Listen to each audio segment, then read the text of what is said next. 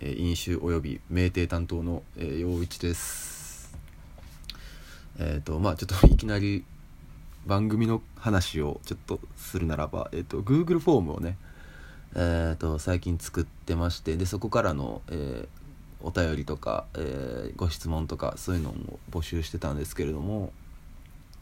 えっ、とちょっとそれがねえっ、となかなか来てないじゃないかということで、えーちょっと先週とかあ前々回？そうだね。前回前々回とかになんか文句たらたら言うてたんですけれども、えー、とよく見たら来てました、えー結構な数いただいてまして。なんかねそのいただいたというか Google フォームに回答があった時にあのメールとか来るように設定できてればよかったんですけれどもちょっとそれが見逃してまして、えー、と番組の方で反映できてなかったんですけれどもちょっとまた、えー今後いただいたいくつかのご質問についても、えー、と順次回答していて、えーしていければなというふうに思っております。でえっと冒頭からちょっとずっと僕ばっか喋ってる珍しい展開になってるんですけれどもあれね今回えー、と毎週大体土日と、まあ、2人の休みが合うタイミングで収録をしてるんですけれどもえー、とまあ今回はちょっと両方の予定が合わずえー、おのおので番組撮って、えーまあ、前編後編みたいになるのかあるいは毎回あの本編アフタートークっていう感じで上げてるんですけれどもまあなんか多分切り張りとかすることもなく、えー、とお互い1本ずつえーとまあ、薮田ソロ会陽一ソロ会っていう感じでアップされる形になるんじゃないかなという、えー次第になっております。まあねこれコロナの結構大変やった自粛期間中とかはリモートでやってたんですけれどもなその時にもこれやっとけよみたいな感じには思うんですけれどもまあちょっと初の試みということでやってみようというところで、えー今回は、えーこの放送というかこの収録に関しては僕一人で、えー何かと喋っていくというなんか稀有な展開になっています。えっと今日はたまたま夏至らしいですけれどもまあえっと日曜日でどんな過ごしどんな過ごし方してたかな？えっと昨日が結構ベロベロになるまでベロベロにはなってないかな？まあ結構お遅まで飲んで気持ちよく帰ってきて、えー昼過ぎに起きる。でえー、とちょっと寝ぼけた頭のまんまえー、と近所の喫茶店に行きまして、えーお気に入りのカレーを食べましてで本とか読みながら、えーコーヒー飲んででその足で、えー近所の銭湯に、えーふらっと立ち寄りまして一風呂浴びてで風呂入りながらあそういえば京都ね最近アップリンクまあちょっと何かと話題のアップリンクなんですけどもできましてあそういえばそこ行ってなかったなってって思ったので、えー、とそっちまで足運んでアップリンクまで行きまして映画、えーホドロフスキーのあの何やったっけ、えーホーリーマウンテンか。ホーリーマウンテンを見まして えっとめちゃくちゃサイケなトリップムービーに脳みそ浸されてやばいの見たなっつって。で家帰ってなんかねえっ、と昨日友達と飲んでたんですけれどもその時にえっ、とご飯持ち寄りでなんか作っていこうみたいな話になってたのにちょっと作りきれなかった、えー、とチリコンカンを家で作りましてで、えー友達とまた今日もえっ、とあれですね、ズームというか、スカイプというか、あ、LINE か、LINE の、えー、と動画で共有しながら、えー、とリモートで飲みをしまして、軽く。で、まあなんかだらだら本とか読んだり、音楽聴きながら、今という、なかなかとても充実した、えー、と休日を過ごしておりました。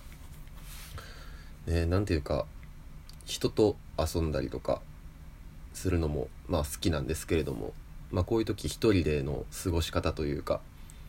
まあ一人で自分の趣味とか持ってて、で、それを楽しむことができるっていう、まあそういうタイプの両方好きな人間で、まあ良かったなと思う瞬間でもありましたね。まあそんなことを考えた夏至でした。ちょっとここから日短なっていくんは、夏大好き人間としてはとても、えーと、辛くなる一方なんですけれども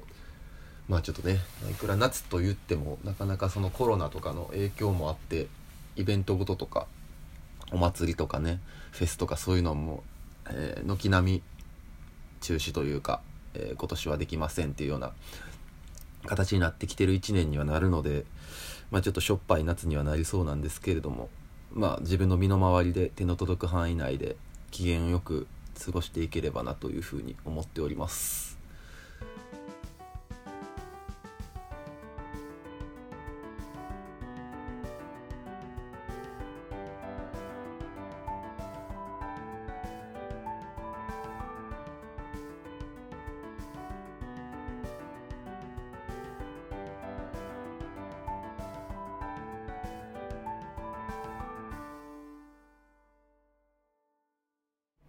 えっとそうですね。どんな話をしようかなと。まあ今回一人でいつも薮田がよう喋ってくれるんで楽させてもらってるんですけれども。そうなんか僕一人の回で喋らと思ったら、まあ、何の話になるのかなっていうのをちょっと考えてたんですけれども。まああの最初冒頭でちょっと話したようにあの Google フォームの方にえー、とお便りというかご意見いただいたのまあちらっと読んでたんですけれどもなんかあの人となりなんか僕とか薮田とかの人となりについてなんかもっと知りたいですみたいなことを書いて、えー、くれてはる人がいましてまあ確かにそうやなと。なんかあの学生時代どんな風に過ごしてきたとかまあそういう話はようけしたしあとはまあ僕の何て言うか個人的な何？嗅覚の話とか転勤族の話とかそういうことはしましたけれどもまあ何て言うかそれってあくまで例えばまあ何ていうかプロフィールというかうーん何ていうかな。個人の属性の話というかでしかないようなところでまあ人となりとはちょっと違うのかなとも確かに思う節はあったので。まあなんやろ。好きなものの話とかベタにできればというようなところで。まあえっ、ー、と僕も薮田も割とその守備って趣味はね、えっ、と、似通ってる部分はあるんですけれども、まあその薮田に比べて、まあ僕がっていうことで考えると、まあ音楽とかもね、まあ普通にお互い好きやし、まあでもジャンルとかね、まあ、またバラバラですけれども、まあ映画の話する。うーん、まあ好きは好きやけど、そんなに人に、なんていうかね、人よりめちゃくちゃ好きとかそういうほどのことでもないし、まあ、じゃあ何やろうなって思ったら、まあ、ちょっと本とかはね僕割とまあ読む方というても知れてはいるんですけれどもまあ比較的読む方かなというところでまあちょっと読書についての話ができればと思い、えー、今回収録しております。えー、っとまあ本何でも好きではあるんですけれどもまあ基本的にやっぱり小説、まあ、歴史小説とかあんまり読まないんですけれども小説なら割と何でも全般、えー、読む方です、えー、海外とかも割と好きで翻訳本とかも結構読みます。結構変わってるのは最近とか本当に昔の古典とかなんやろね。えっ、ー、とオースターとかはよう買うしサリンジャーもちょこちょこ買うしあとは何やろな。あまあキングも好きですしあスティーブン・キングですね。ポール・オースタースティーブン・キング、えー、サリンジャーあたりとかは割と好きでで最近の人やったらあの柴田元幸さんあの翻訳家でとても有名な方なんですけれども、まあ、柴田元幸さんが敬愛している、えーと、ブライアン・エブンソンっていう方だったりとか、まあ、とにかく話題作からなん、ね、昔の名作まで結構最近は片っ端から買ってちょこちょこ読むようにはしてるというような感じです。まあ、なんですかね、まあ、そんなにおすすめ本とかの話しても面白くないんかな。うんと、まあ、本を読むっていうことについてまあ結構考えたりする、まあ、考えるのが好きなので、えー、機会がというか個人的に本読むって何やろなとか思ったりすることもあるんですけれども。うん、まあ、読まない人からしたら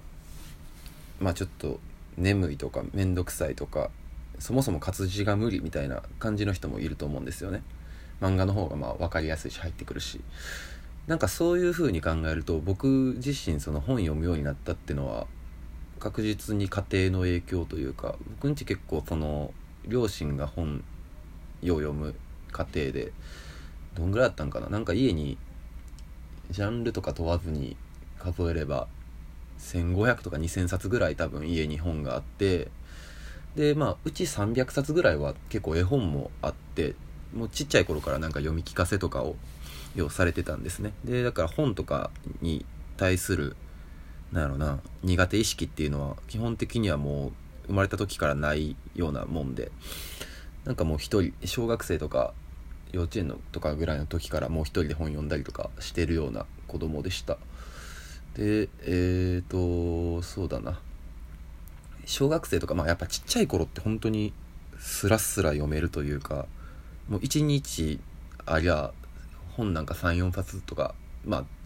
子供児童書なんで全然難しくもないし短いしまあ全然読めちゃうんやと思うんですけれどもまあもう本当に一日中家で本読んだりとかたまになんやろなお母さんの買い物について行ったりとかしたら速攻で本屋入ってもうずっとそこ動かへんとかっていうような感じのもうほんまに本の虫みたいな感じの、えー、小学生中学生時代を過ごしていました。でまあ高校生とかになってくるとだんだんね何て言うか本とかを読むまあ本は読んではいたんですけれどもや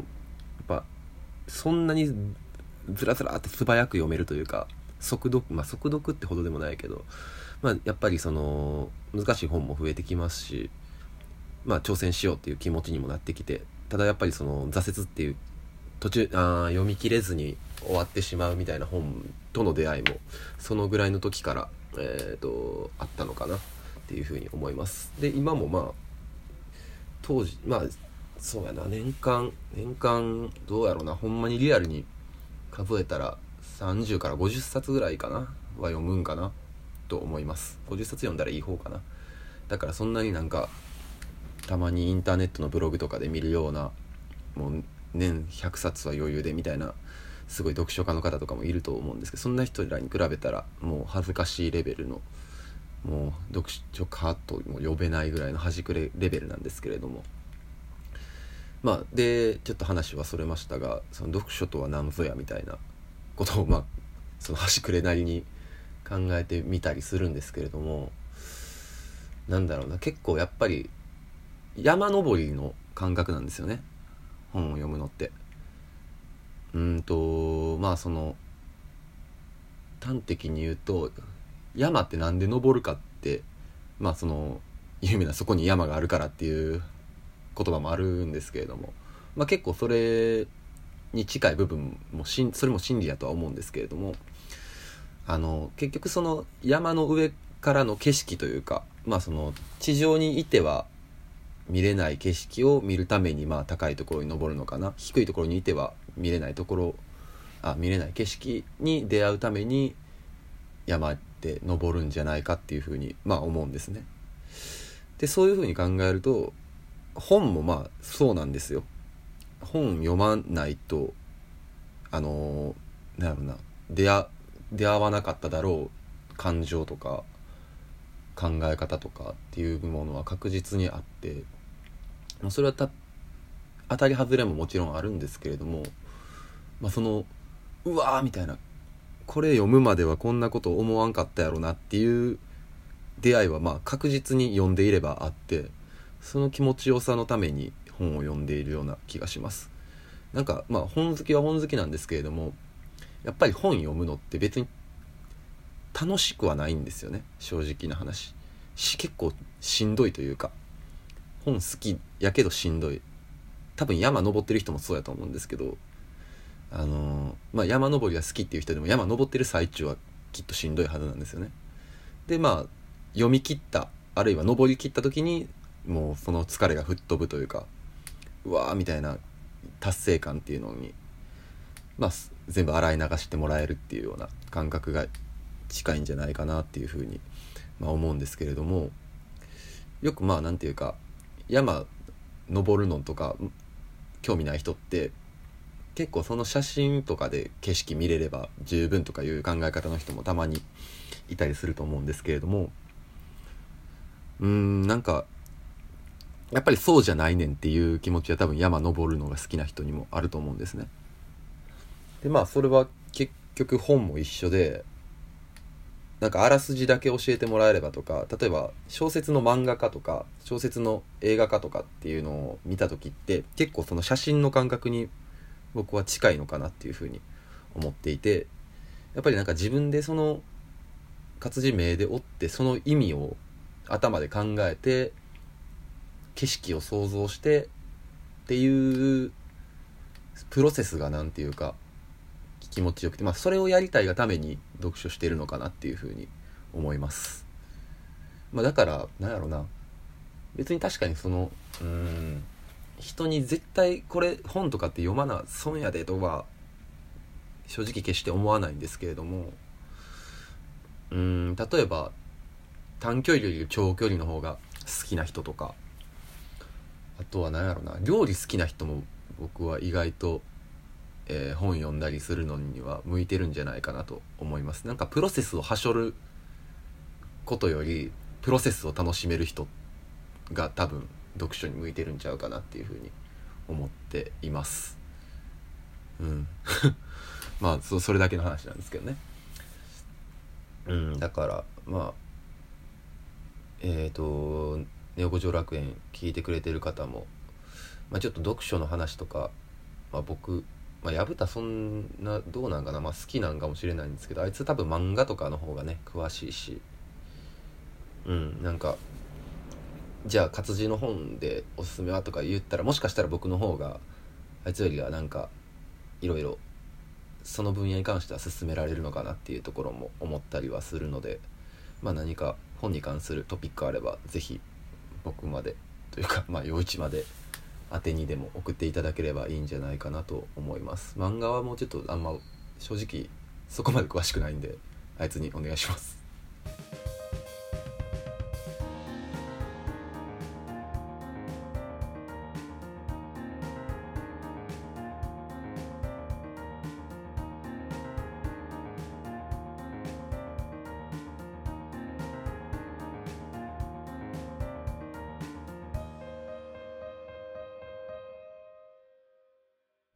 まあ一応好きな作家さんの話とかもしといたらええかな。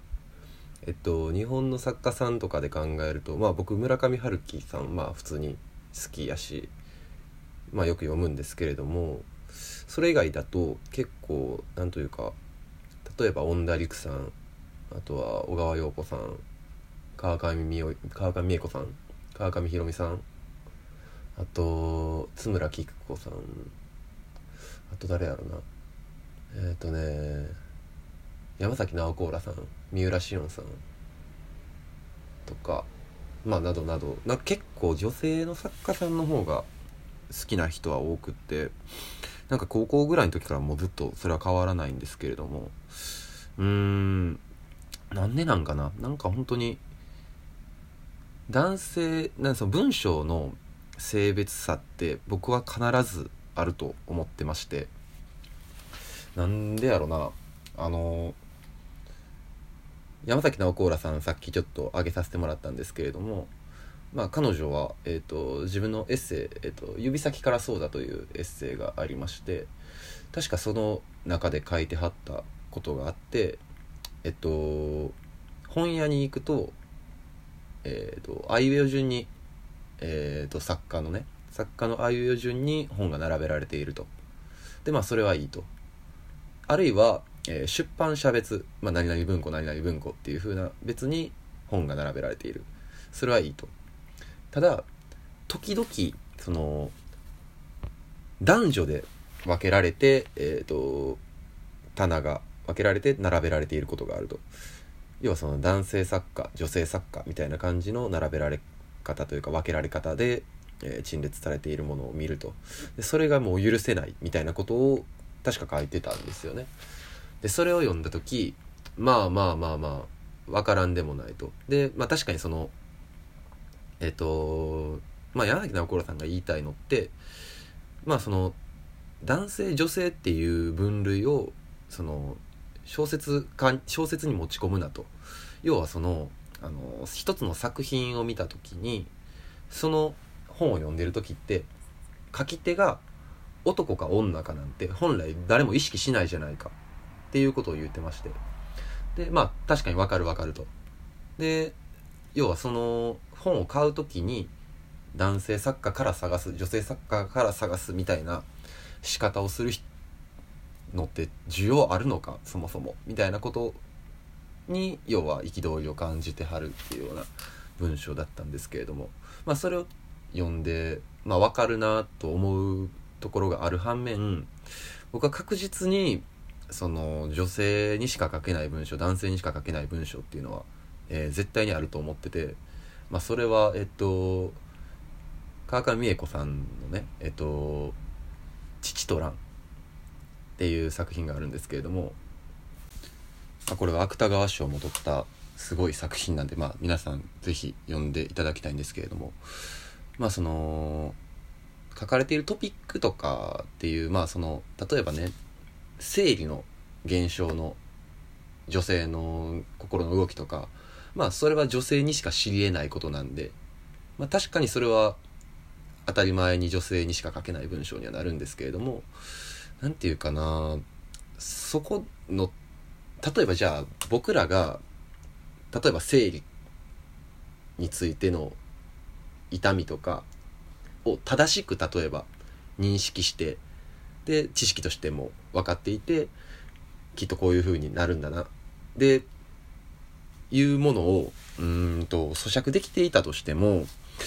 その時の心の機微とかなんかそういうところまでを何て言うか書き起こすことができるのってうーんなんか見た限りやっぱり女性の方しかそういう表現に出会ったことがないなっていうのを常々思っていてでそれを川上美恵子さんのその小説でもうなんやろな考えをより固まったというかその認識がより強まったなっていうふうに思うんですけれども、うん、やっぱりその女性には女性のまあこれは別にその女性の文章の方がだから素晴らしいとかっていうことではなくきっと男性には男性目線でしか書けないようなものがあってまあそれを面白がる行為ぐらいはまあちょっと許されるんじゃないかな。許してほしいな。山崎直子さんにはと思いながらファンでいるというような状況です。あとはそうですね。本の選び方の話とかしてみようかなと。うーん。まあ読まない人とかってまあそのまあこれから読んでみようとかっていうふうに思ってまあこれ聞いてね思ってくれた人とかってあ、本ってじゃあどうやって選べばええんやろっていうのって意外ともしかしたらわからないのかなっていうことも思ったりします。なんか僕らもそれこそその要所というか翻訳本とか読む時ってじゃあどれから買えばいいんやろうとか誰から全然知らんけどみたいな思ったりはしたことをあると思うんでなんかそこら辺をかいつまんでうん指南できればと上からやな。思いますが、まあ、まず第一にはえー、っとまあ売れてる本ですね。まあベタですけれども。さっきのその山の例えで言うならば、まあ、売れてる本って要は結局登りやすい山やと思うんですね。いろんな人が登った山というか登れた山っていう風に考えてもまあいいのかなと思いますしまあなんかそういう本って結構ネットで調べればちょっとまあ感想とかをブログで書いたりしてる人とかもいるんでまあなんかネタバレにならん程度にざっとそういうのを見てから読んだりするのもまあいいとは思うんですよね。頭に入りやすいし。まあなんか一からもちろん楽しんでみるっていうのもいいけれどもまあその本読むこと自体そんなに慣れてないというかそこまで今まで読んできてないしっていうまあ不安な方はそういうものを言ってみればロープウェイ代わりに使いながら、うん、本の山に登ってみるのもいいんじゃないかと思います。あとは、まあ、ある程度その読めるようになったらというかまあそのいくつか本を読んでみた中でなんか好きな作家さんを探すっていうのが一番僕はいいかなと思いますまあみんなどうせそうしてるとは思うんですけどね音楽だって多分好きなアーティストを見つけてそれの人の過去の作品をどんどん追っていくとかっていう風に聞き込んだりすると思うんですけれどもまあこと本に関してはやっぱりその文体というかその人の書いた文章を自分の頭の中でどれだけ噛み砕けるかとか理解できるかとかっていうところだと思うんで結構それが音楽よりやっぱり顕著だと思うんですよね。入ってきにくいし。まあなんかそういうこと考えるとまあその好きな作家さんを見つけてでその人からどんどん掘っていくっていうのがいいんじゃないかなと思います